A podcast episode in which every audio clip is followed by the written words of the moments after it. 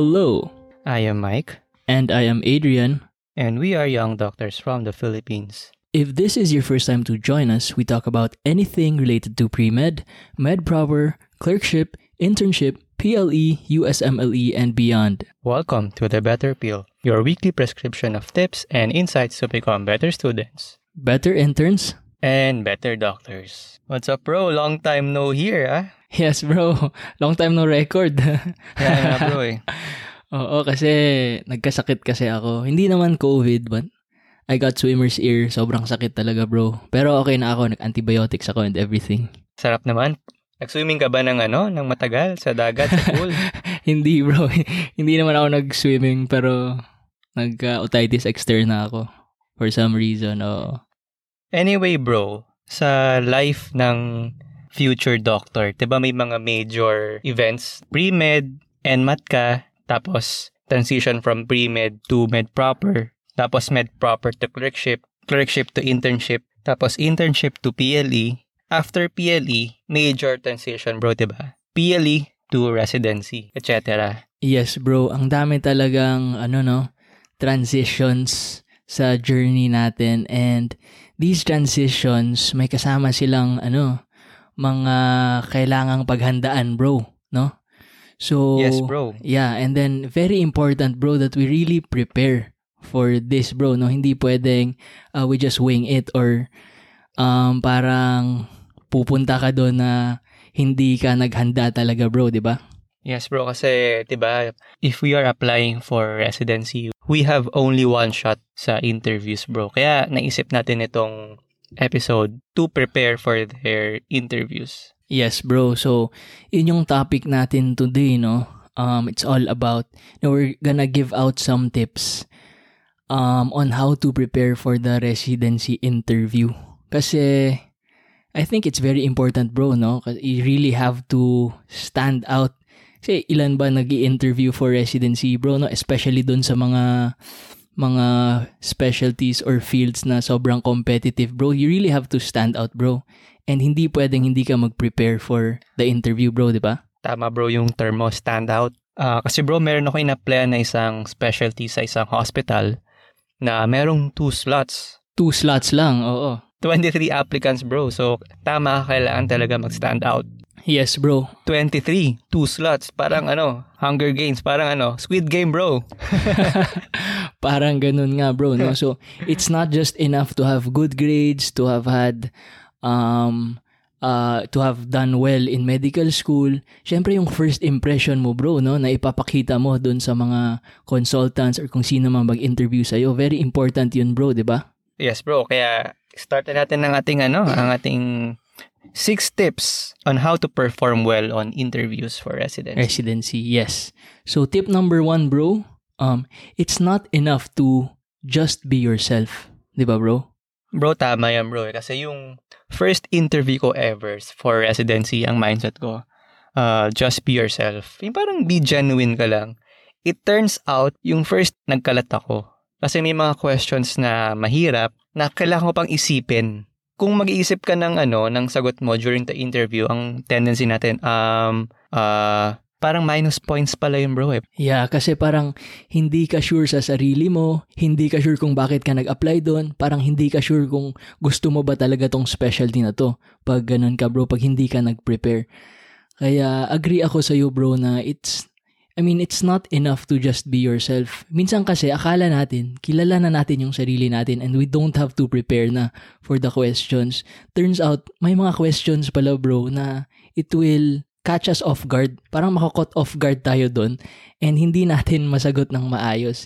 Eh, sabi mo nga, minus points na yon, di ba, bro? Kaya ideally sana, bro, nag-search tayo sa internet. Ang ginawa ko, bro, after ng first interview ko, syempre parang na-alarma ako na pat ganun yung performance ko.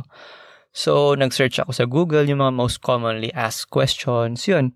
It turns out, bro, yung mga tinanong sa akin, nasa Google lang pala, bro, eh, kung naihanda ko sana ng maayos. Kaya ang ginawa ko, pagkatapos nun na ma-search ko, gumawa ako ng Google Docs. Tapos, sumagot-sagot ako in outline form para prepared na ako for the next interviews. So, that's a nice way to prepare, bro, no? Sabi mo nga, you list down, kasi Usually naman may mga generic questions na tinatanong, bro, no, na favorite ng mga interviewers.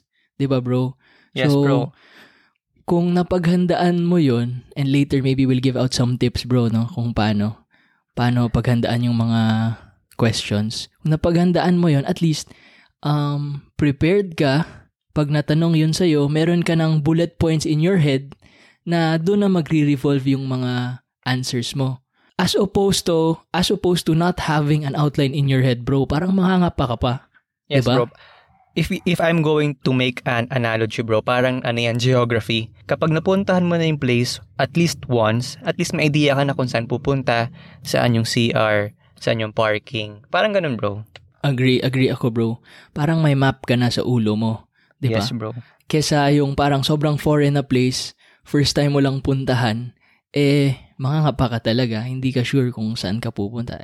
Magulo yung interview mo, minus points. Ayaw natin yun, di ba, bro?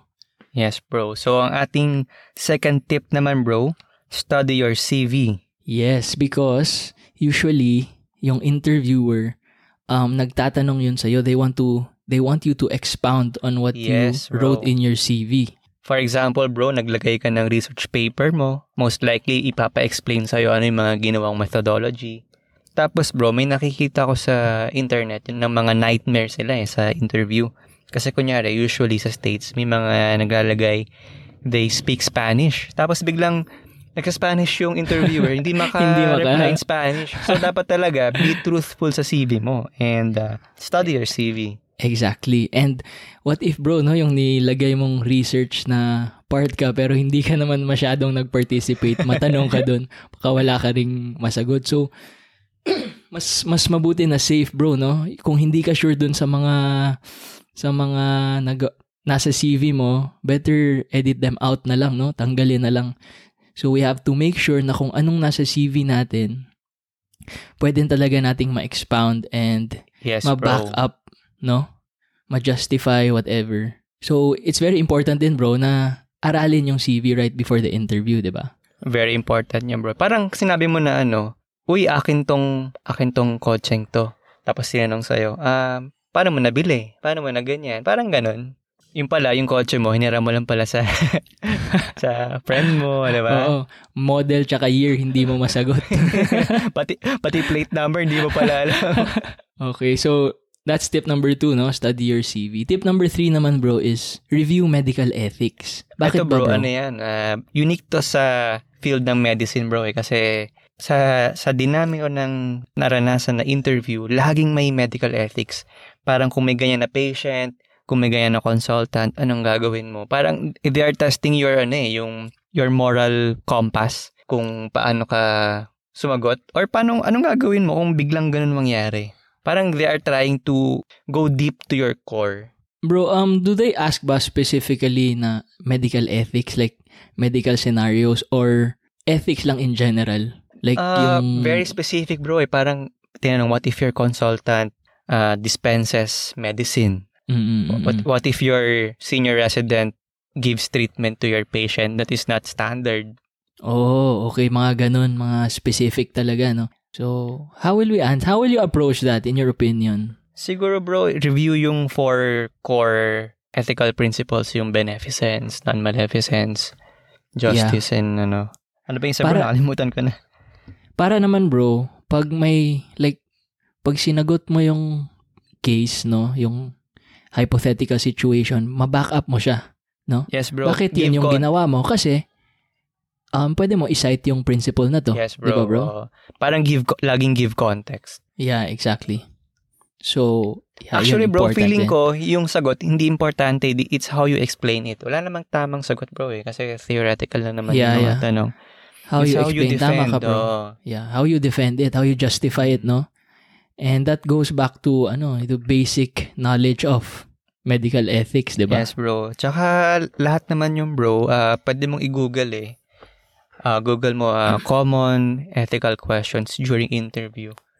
So, ang bottom line, bro, pwede ma-practice, bro, Pwede talaga, yeah. Parang kasi ang interview, bro, diba? Parang English skills din siya and language skills. They are attempting to assess you in terms of language.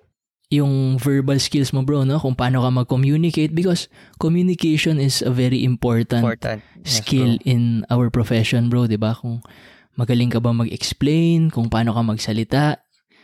Kasi diba sabi natin, medicine is a very social profession.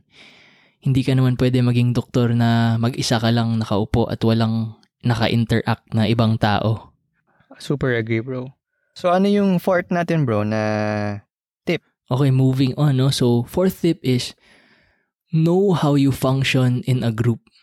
Ito yung about group dynamics, bro, diba? Yes, bro, no?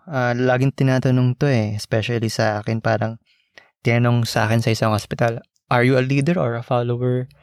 So, how do you handle conflicts? Kasi, bro, diba, ang residency, ang dami mong specialties na kailangan, na kausapin, pakisamahan, parang they're assessing na paano kaya to magpo-perform pag-resident na. Exactly, bro. And parang bro, they want to know your reflex on different scenarios. They will give examples and kailangan masagot mo agad. So, mga situations ulit yung tinatanong, bro, no? Kung, like, siguro, paano ka mag-react, paano ka mag-act in these specific scenarios, no? Yun yung tinetest nila. Kasi, syempre, hindi naman nila talaga ma-assess ikaw fully. So, based doon, yes, sa mga, bro, sagot mo, meron silang konting picture on how you function in a group. Kasi again, as you said, ang daming interactions during residency between you and patients, between you and fellow doctors, between you and seniors, between you and juniors.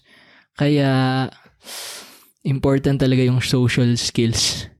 Yes, bro. Diba? Kasi kunyari, bro, diba, 23 applicants tapos 2 slots. Hindi naman nila kayang parang big brother na, o sige, dito muna sa bahay ni kuya. Kayong 23, may camera dito. Gusto ko malaman kung paano kayo mag-interact. Hindi kaya ganun, bro. Kaya they are using interview as tool para ma-evaluate ka. Yeah, so, kasi hindi yung competency mo, bro, hindi naman nila makikita based on your grades lang eh. Yes, pwede, bro, namang sobrang galing mo sa medical school pero wala kang social skills or yung EQ mo sobrang baba. Yes, parang, bro, ayaw din yun ng mga seniors, diba? I think it's very... So, how do we approach this, bro, no? Siguro, you have to reflect, bro, no? Kung paano ka ba sa isang group. Kasi iba-iba naman tayo eh. Some are leaders, some are followers. And just because one is a follower doesn't mean na hindi siya magiging mabuting resident, diba? And just because one is a leader, hindi naman, that doesn't mean na forever leader siya or stand out talaga siya. So, I think you have to reflect siguro on yourself talaga kung paano ka in a group. And practice, bro. Practice answering. Exactly. Next, bro. So, yes, bro. Ito yung common na tinatanong. Tip number 5. You should know to answer, why should they pick you or hire you? Hire you, no? Oo. Paano ba, bro? Tinatanong ba nila yun palagi? Like, yes, bro, na-encounter ko na yan.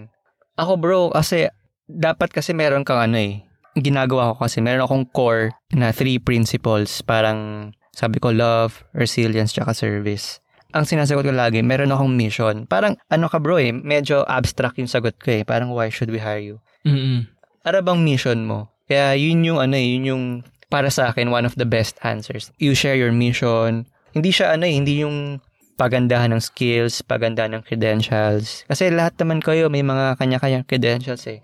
Parang mag-boil down na lang siya. Ano bang kaya mong ibigay sa institution? Okay, so what you're trying to say, bro, is you have to have a mission, no? And mission and vision siguro, and your answer will revolve around that na. Kumbaga. Yes, bro. Parang kumbaga, ano yung long-term goal mo? And what can you give what can you do to serve? Again, this is something, bro, no, that you really have to prepare. And syempre, individual naman yung mga answers natin. Ito, we can't give a generic answer. Pag hindi mo to pinaghandaan, bro, you'll give a generic answer. Which is pangit, hindi stand out, bro. Kunwari, sabihin mo, I'm hardworking, I'm ganito, I had good grades in med school. Which is, lahat naman yun yung sasabihin, no? So, tama ka, bro, Wala namang specific answer para dito. Kasi yung mga nakakasabay ko, bro, parang sabi na, tinanong sa akin, why should we get you? Parang, di ko alam yung sasabihin ko. Yeah. Tapos, mas maganda sana, bro. Na opinion ko lang to, bro, na medyo may konting pagka-abstract yung sagot mo. Parang yeah, deep. Yeah. Hindi yung superficial na, kasi I speak Spanish, I speak Chinese, I can... Yung sobrang specific na mga skills, bro. No? Hindi yung superficial na... Yeah, gets. Yeah, so something abstract. And siguro, maybe you can add a little specifics, no? But all of them will revolve around, like, kunwari, ikaw, your mission, di ba? So, at saka bro, parang parang it's also a chance for us, parang to reflect. Yes. Parang during pre-interview. Bakit nila ako kailangan? Yeah, kasi mamaya, hindi mo pala alam bakit ka nag-apply sa IM, di ba? Yes, bro. Mamaya, hindi mo pala alam bakit ka magsusurgeon. So, it's a nice opportunity also, bro, to reflect. Sa tama yung sinabi mo. Pre-interview, bro. Kaya, it's a nice activity, bro, na to answer this pre-interview. Exactly. Ano ba yung whys ko? Ano ba yung motivation ko? Mm-hmm. Bakit ko to ginagawa araw-araw? Yeah, and if you do that, bro, I think you'll do very well in your interview pag na-assess mo and na-reflect mo talaga yung sarili mo. No?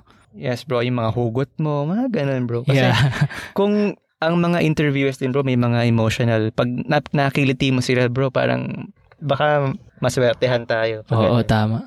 So, we do not want to be generic, bro, no? Ayaw natin ng generic unique. Kasi lahat yun yung sagot. Dapat unique. And going back to your statement, bro, dapat mag-stand out. Exactly. Dapat mag-stand out talaga. And how do we stand out? Prepare talaga, bro. Preparation is key.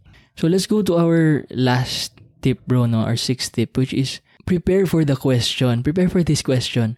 Tell me about yourself. Kasi ito, lagi talagang tinatanong, bro, di ba? Napakahirap nito, bro, no? Kasi ito, yung tanong na ito, nasa iyo na yung mic. So, pag nasa iyo yung mic, bro, it's either you perform well or perform bad.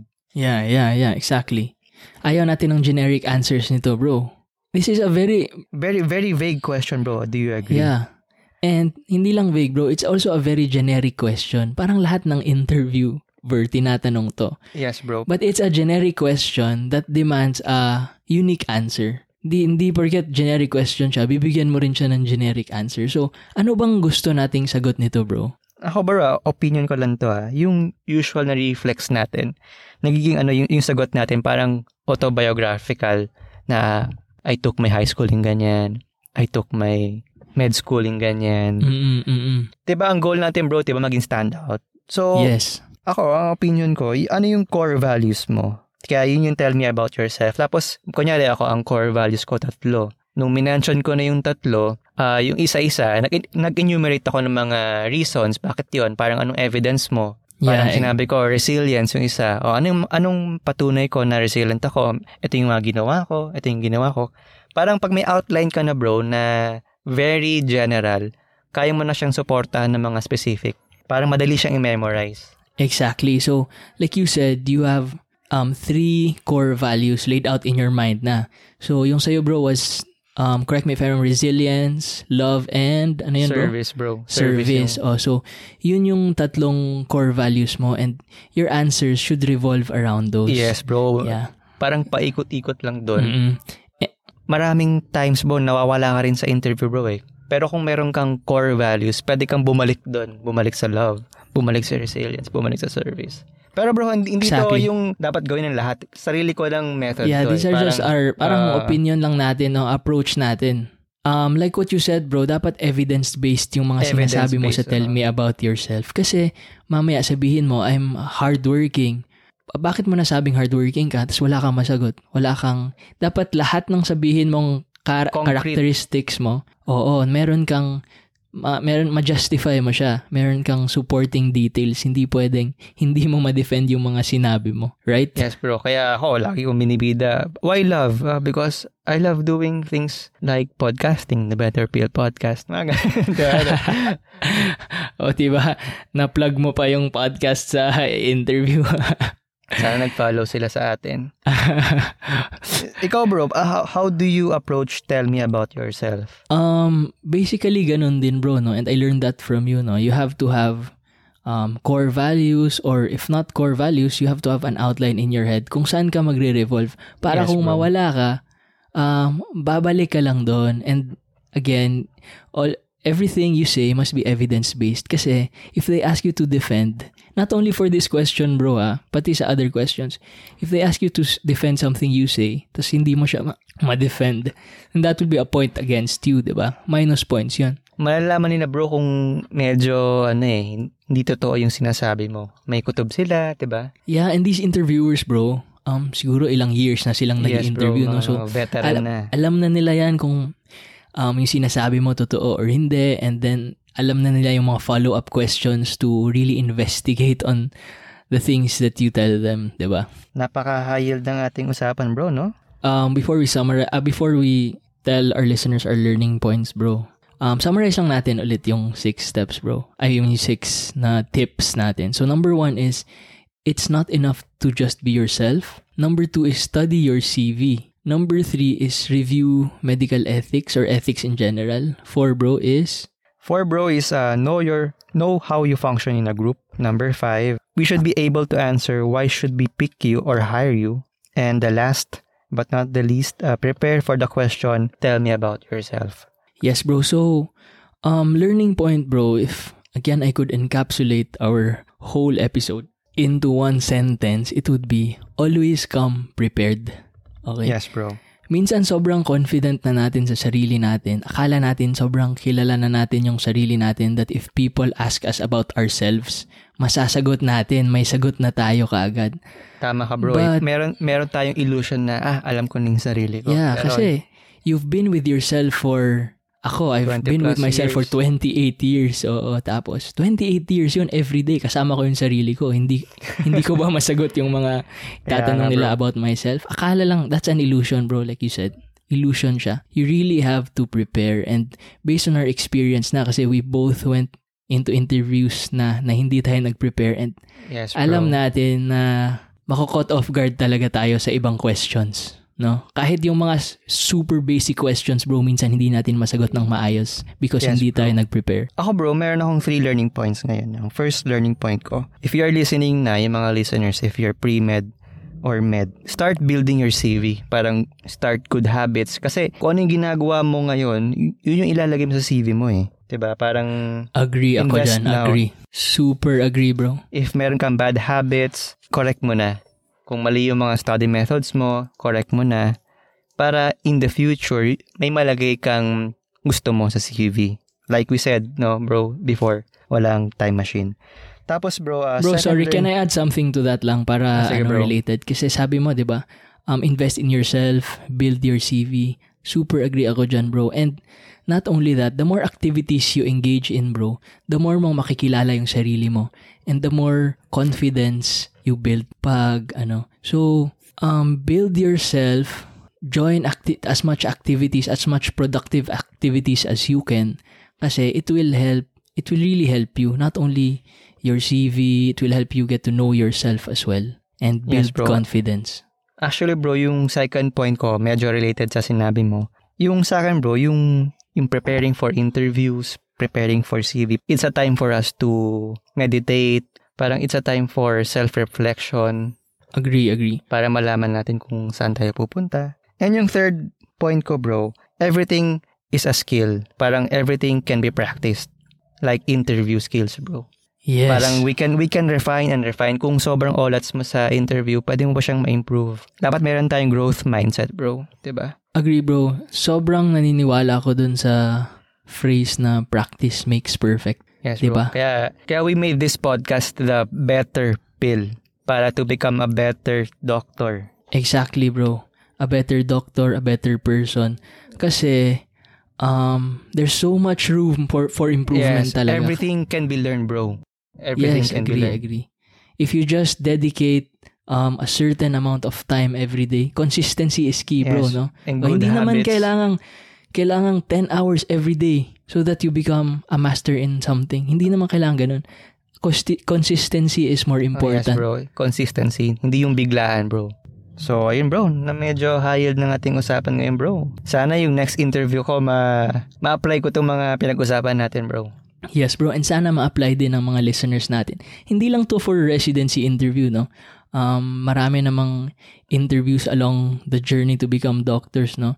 Med school interview, pre-med interview, kung ano-ano pang mga interviews yan, we can apply this naman. Yun, no? I hope our listeners learned a lot. And thank you very much for your time. Again, don't forget to subscribe on our YouTube channel and also like and follow our Facebook page. But once again, this has been Adrian. And this has been Mike. Catch us again next week for your refill prescription of The Better Pill.